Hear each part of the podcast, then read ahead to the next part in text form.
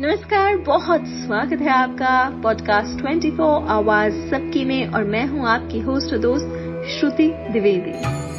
आज मैं बात करूँगी इस पॉडकास्ट में शिव जी के रहस्यों से जुड़े हुए तीसरे एपिसोड के बारे में। पिछले दो एपिसोड्स में मैंने आपको बताया शिव जन्म से जुड़ी हुई कुछ खास बातें। क्या क्या मान्यता है, क्या वेद पुराणों में लिखा है, कौन सी पुराण क्या किसको महान कहती है? और साथ ही साथ एक एपिसोड मैंने बनाया है, जिसमें मैंने शिव पंचाक्षरी मंत्र को कैसे करना है, वो भी बताया है। अब हम बात करेंगे भगवान शिव से जुड़ी कुछ एक अनकही कहानी के बारे में।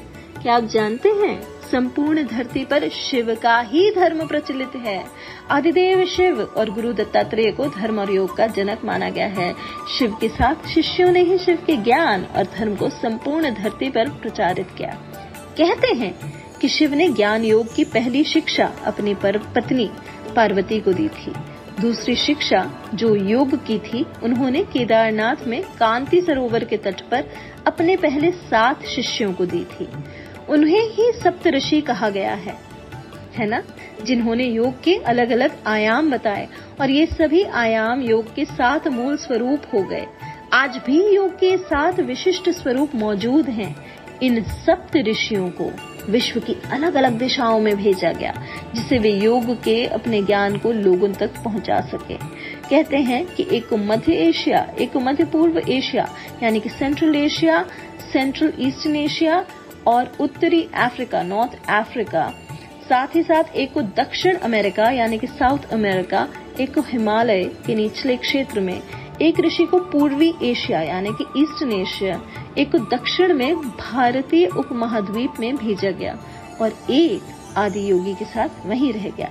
अगर उन इलाकों की संस्कृतियों पर गौर किया जाए तो आज भी इन ऋषियों के योगदान के चिन्ह वहाँ पर दिखाई देंगे। चलिए जानते हैं आगे की बात। क्या है ये चिन्ह? आज से 15 से बीस हज़ार पूर्व वर्ष, वराह काल की शुरुआत में जब देवी देवताओं ने धरती पर कदम रखे थे, तब उस काल में धरती हिमयुग की चपेट में थी, यानी कि पूरी बर्फ़ आइस एज जिसे कहते हैं हम। इस दौरान भगवान शंकर ने धरती के केंद्र कैलाश को अपना घर बनाया, यानी कि निवास स्थान। विष्णु ने समुद्र को और ब्रह्मा ने नदी के किनारे पर अपना स्थान बनाया था। पुराण कहते हैं कि जहाँ पर शिव विराजमान है, उस पर्वत के ठीक नीचे पाताल लोक है, जो भगवान विष्णु का स्थान है। शिव के आसन के ऊपर वायुमंडल के पार स्वर्ग लोक, उसके बाद ब्रह्मा जी का स्थान है, जबकि धरती पर कुछ भी नहीं था। इन तीनों में से सब कुछ हो गया। साइंटिस्ट के अनुसार तिब्बत धरती की सबसे प्राचीन भूमि है, और पुरातन काल में इसके चारों ओर समुद्र हुआ करता था। फिर जब समुद्र हटा तो अन्य धरती का प्रकटन हुआ, और इस तरह धीरे धीरे जीवन भी फैलता चला गया। सबसे पहले शिव ने ही धरती पर जीवन के प्रचार प्रसार का प्रयास किया इसलिए इन्हें आदिदेव भी कहा जाता है। आदि का अर्थ प्रारंभ। शिव को आदिनाथ भी कहा जाता है।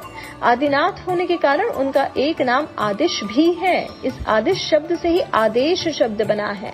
नाथ परंपरा में साधु जब एक दूसरे से मिलते हैं तो कहते हैं आदेश, अलख निरंजन। शिव के अलावा ब्रह्मा और विष्णु ने संपूर्ण धरती पर जीवन की उत्पत्ति और पालन का कार्य किया। सभी ने मिलकर धरती को रहने लायक बनाया और यहाँ देवता, दैत्य, दानव, गंधर्व, यक्ष मनुष्य की आबादी को बढ़ाया।